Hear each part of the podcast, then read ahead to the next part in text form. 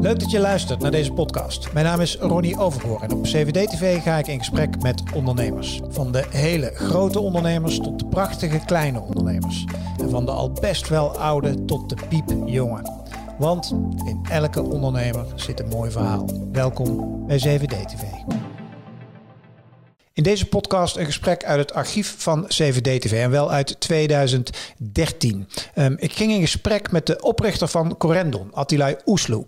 Geeft een heel mooi tijdsbeeld, denk ik, van hem als ondernemer ver voor de ellende van de afgelopen jaren in de reisbranche en uh, de perikelen uh, als het gaat om de overname door Sunweb uh, het afgelopen jaar. een gesprek met Attilai uit 2013, alhoewel hij toen al bezig was met zichzelf misbaar maken binnen de organisatie.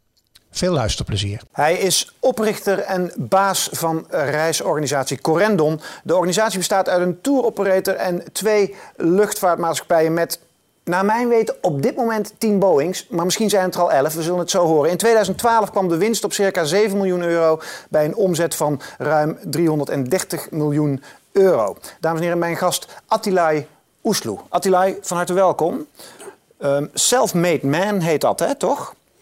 Nou, ik weet niet wat voor benaming noemen, maar gewoon... Maar je hebt het allemaal zelf gedaan? Ja. Ja, uh, ik zag Samen met mijn compagnon. Hè? Ja, precies, precies. Ik zag een documentaire uh, uh, online staan, of een, een, een, een, interview, EO geloof ik was het, um, waarin ze heel verbaasd reageerde dat je nog steeds op zo'n eenvoudig dijkhuisje woonde. Ja. terwijl je toch een grote CEO bent inmiddels. Woon je daar nog steeds? Of ben is het... sinds een jaar verhuisd. Oké, okay, naar een iets groter dijkhuis. Ja, ja, ja, precies. Ja? maar nog steeds aan de dijk. Ja, ja, ja. ja, ja. Um, het is toch leuk, dijk? Ik bedoel, ja, ik vind het prachtig. Ja, het is, het aan is, de ringvaart. Ja, prachtig woon je. Niet geen last van de vliegtuigen?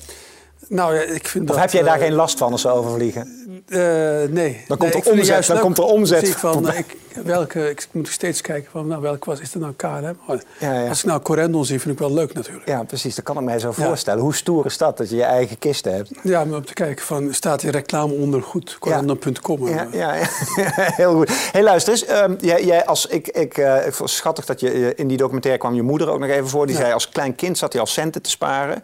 Um, uh, op, op je dertigste wilde je uh, miljonair worden. Nou, of je nou bent of niet, dat vind ik niet zo boeiend. Wat, hoe belangrijk is geld in jouw leven? Uh, geld, geld is natuurlijk belangrijk, maar het is ook, je doet niet alles voor geld op een gegeven moment. Hmm. Je moet het ook voor, omdat, omdat je ja, een zaken doet. dan gaat het van zichzelf. we hebben nu ja, wat u net zei, 330 miljoen omzet.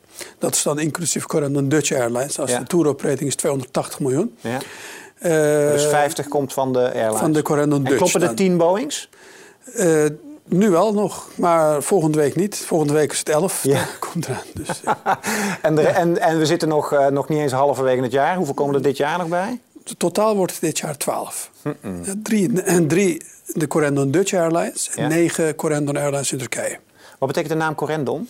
Corendon is één na sterkste diamant. Uh, de één na sterkste? Zo, één na sterkste edelsteen ja. na diamant.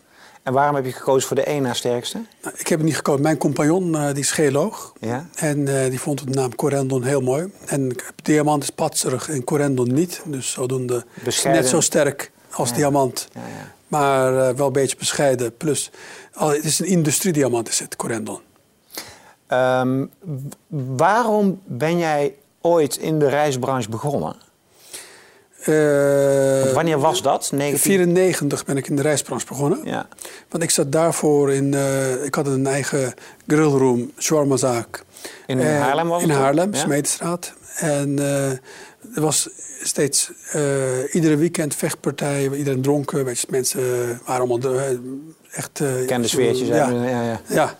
Dus ik dacht van na drie jaar dacht ik van uh, ja, dit, ik wil iets overdags doen. En uh, zo ben ik dus in de reissector terechtgekomen. Maar had het ook wat anders kunnen zijn? Ja, ik had, uh, zal ik een boekhouder worden of een...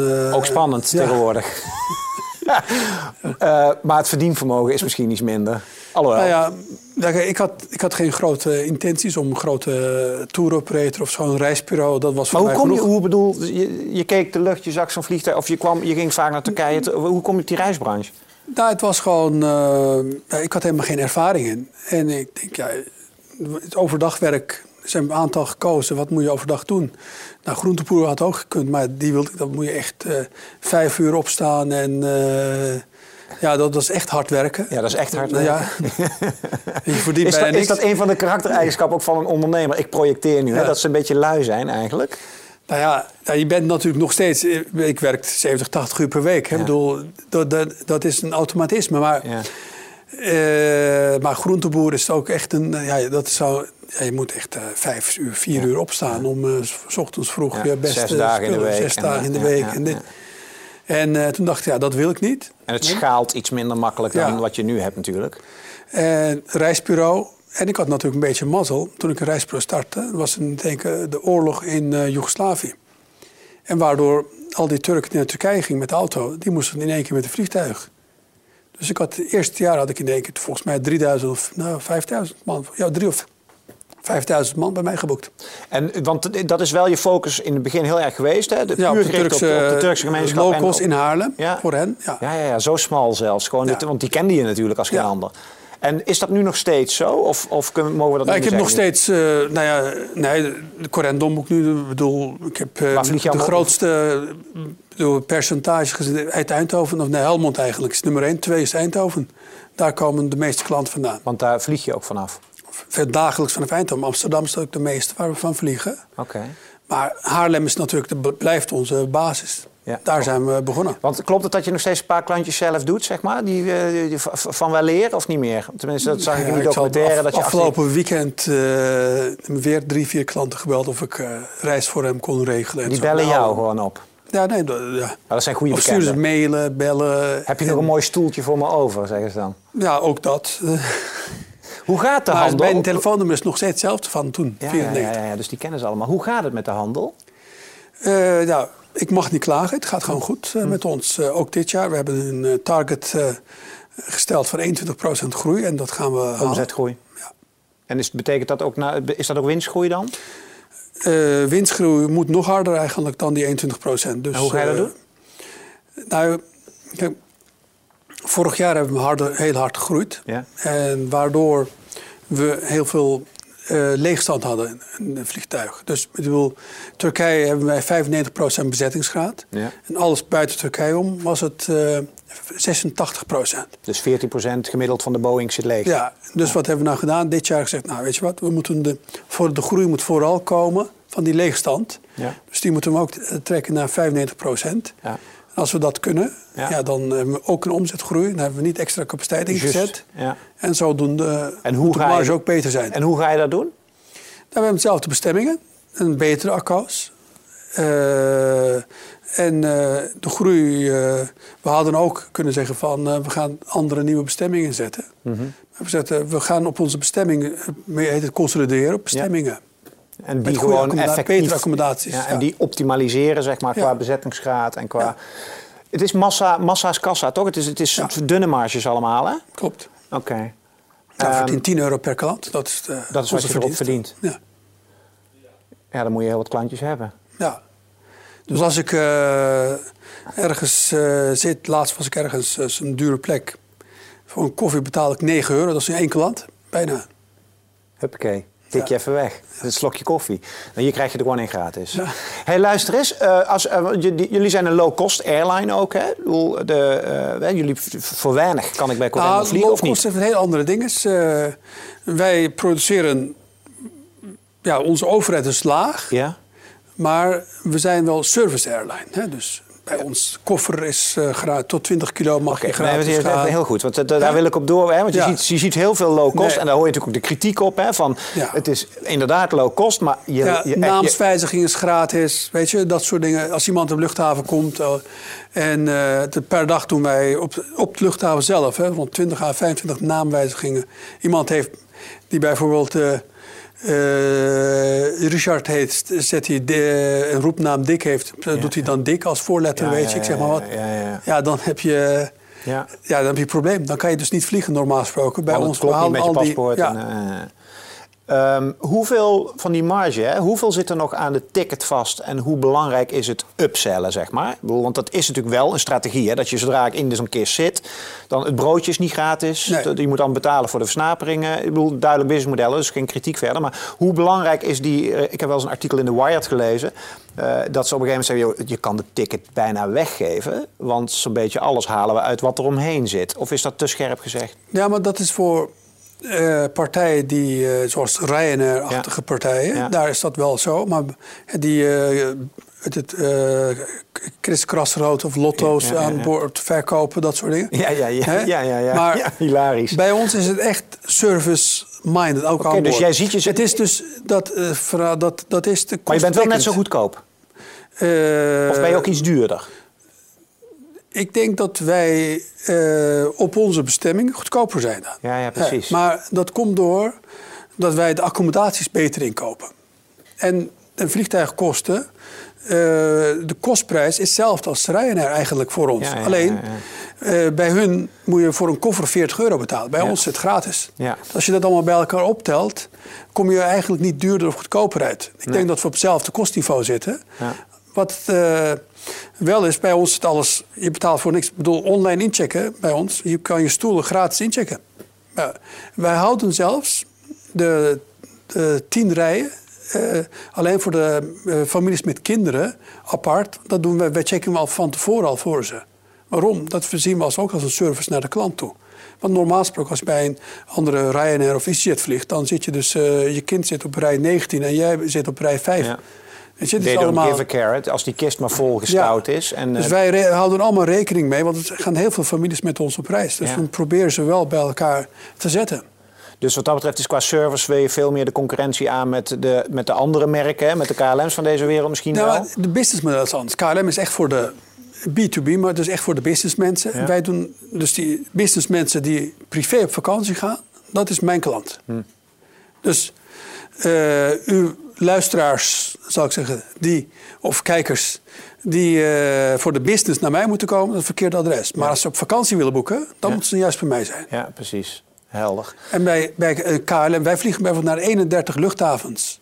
En eh, van die 31 luchthavens wordt niet eens door KLM aangevlogen. Niet eens één vliegen ze. Allemaal, ja, het zijn de kleinere luchthavens natuurlijk. Nou, waar bijvoorbeeld, je vliegt naar Kreta. Ja. Wordt niet aangevlogen door KLM. Nee, nee, wij wel. Of een Antalya. Of Izmir, Bodrum. Eh, Weet je, wij vliegen dagelijks naar die bestemming wat ik noemde. Hoeveel vluchten doe je per dag? Eh, nou, ik heb laatst eh, op week alleen naar Antalya.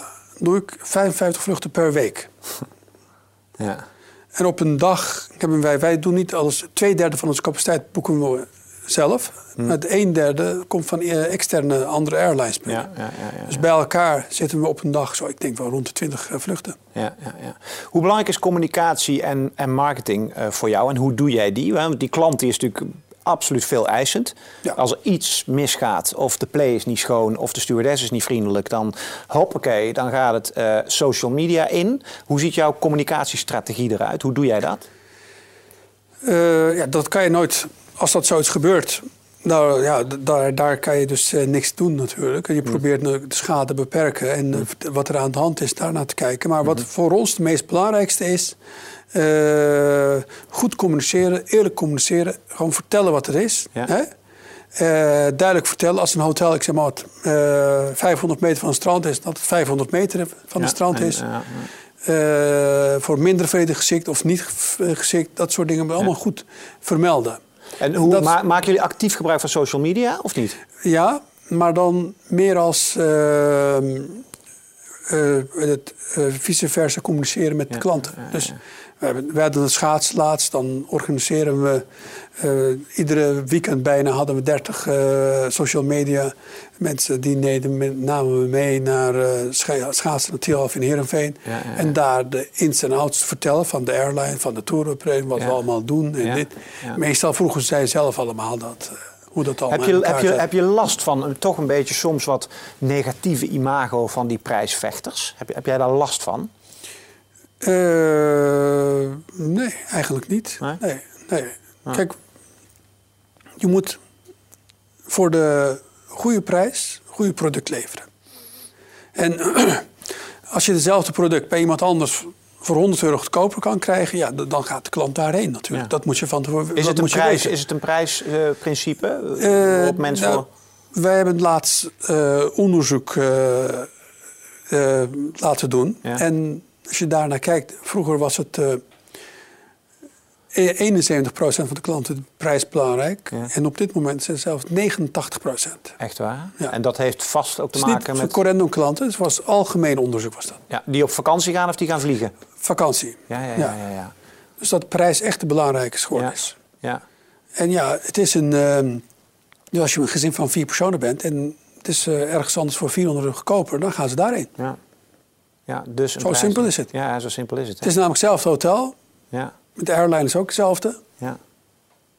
En we hebben internet, dus we kunnen alles real-time zien. We kunnen Je gewoon dus alles, intoetsen ja. en je kan vergelijken. En, de, ook die strategie is... Hoeveel mensen heb jij op internet zitten, zeg maar? Als het gaat om... Want jij, hoe, hoeveel van je sales gaat online? Bijna 70%. alles? 70% En waar gaat die 30% Maar dan? wij investeren in het via telefoons, komt dat? Ja, ja. Bij jou allemaal? Ook Zijn die, dat, kla- die klant uit Haarlem? Ja. Nou, wij vinden een callcenter echt heel belangrijk voor de klant. Want eh, wij zien onze concurrentie, die, onze concurrenten die willen alles via internet doen. Ja, Hè? ja. Wij zeggen nou, wij- er zijn een gedeelte van de klanten die, Die willen gewoon gewoon zijn zoveel informatie op internet Ja. dat ze niet weten wat ze moeten doen. En daarom hebben we aan de callcenter goed getrainde medewerkers van ons die advies kunnen geven. Meerdere talen en- ook, neem ik aan. Dus Sorry? meerdere talen ook, zodat klanten, ik bedoel, als er Turken bellen, dat ze ook Nee, we zijn Nederlandstalige organisatie. Dus, Ja, ja, dus eh, echt eh, uit Neder en, en Frans voor eh, België. Ja, dus. Frans en Nederlands zijn eigenlijk... De talen. Onze klanten komen uit Nederland en België vandaan. En daar, in Nederland moeten ze echt Nederlands spreken. In België mogen ze ook Frans spreken. Ja, ja, ja. ja. Oké, dus de callcenter. En zijn de reis, fysieke reisbureaus nog van belang voor jou? Ja, dus wat ik net zei, van mijn direct, eh, het, is, het is verwarrend, twee keer 3070 hebben we. Eén keer 3070, dus van de direct is 70% komt via internet en 30% via callcenter. Ja. En van mijn totale omzet is een derde, dus een derde niet, maar ze- 30% komt via reisbureaus en 70% direct. Oké, dus 30% via de reisbureaus. En is dat, eh, is dat cijfer dalende, stijgende of loopt dat... Bij ons is het nog steeds een stijgende. Goh. En, eh, Maar zie je dat dan, dat dat, eh, eh, is dat een specifieke doelgroep? Ouderen bijvoorbeeld of zo die dat doen? Of kun je dat niet zien? Nou ja, de reisbureaus hebben ja, weinig tour-operators nog waar ze kunnen terecht kunnen Ja, komen. ja, ja, ja, ja. ja. En wij zijn een van de weinigen. ja. Er is maar nog maar vijf tour-operators over in Nederland. En de rest is? Ja, de rest is te specifiek, te niche. Ja. En echt voor de massa is er nog maar vijf over. Ja, ja, ja. Luister, je, ehm, je hebt een, eh, een Activate Capital heeft een eh 30% aandelen in jullie eh, Een derde, genomen, een derde. Was dat nodig? Of, of waarom heb je dat gedaan? Nou, voor de verdere Groei. groei van het bedrijf. En uh, het bedrijf leunt te veel op mij op dit moment. En uh, we hebben Financieel of ook qua... organisatie. Ja, ja. Niet financieel. Kun je niet loslaten? Uh, daarvoor is het uh, te vroeg voor nog. Want we, zijn, we bestaan niet 100 jaar. Het is, uh, het is een bedrijf die enorm gegroeid heeft afgelopen Nog geen jaar. Hoeveel jas? 4? 2000 Ja. begonnen, dus nu 13 jaar. Ja, ja. En we, als we alleen Turkije hadden gedaan, had je dat allemaal kunnen iemand anders zetten. Maar nu we afgelopen twee, drie jaar bezig zijn, andere landen naast Turkije. Nu, 40% van onze omzet komt nu buiten Turkije vandaan. Okay. En we zijn begonnen als Turkije-specialist. Maar 60% is nog Turkije-omzet? Ja, dat was twee jaar geleden nog 100%. Jezus. Ja, dus dat gaan we nu, zijn we bezig. Alle groei komt eigenlijk buiten Turkije ja, vandaan. Ja, ja. Dus die 40, was al die, als nu 60, 40, waar, waar staan we over drie jaar? Nou ja, onze doelstelling is 2015 50-50. Dus dat gaan wij waarschijnlijk makkelijk overtreffen. Ik denk dat ja. we dat 2014 al 50-50 gaan halen. Oké. Okay. Ja. En, maar jouw rol is nu nog te groot, zeg je? Ja. Uh, dus we, we pro proberen iemand te vinden aankomende periode. In ieder geval 2014 moet iemand zijn die mij kan opvolgen. Dat ik langzamerhand uit de operatie ga. Uit de operatie gaat, ja. Kun je dat, is dat lastig voor jou of verheug je erop? Allebei. Het is lastig en ik verheug me erop, zeg maar. Leg eens uit. Nee? Uh, Waarom is het lastig? Lastig is, je bent bang dat er iemand komt die wat je opgebouwd hebt kapot kan maken. Dat is de lastigheid daarvan.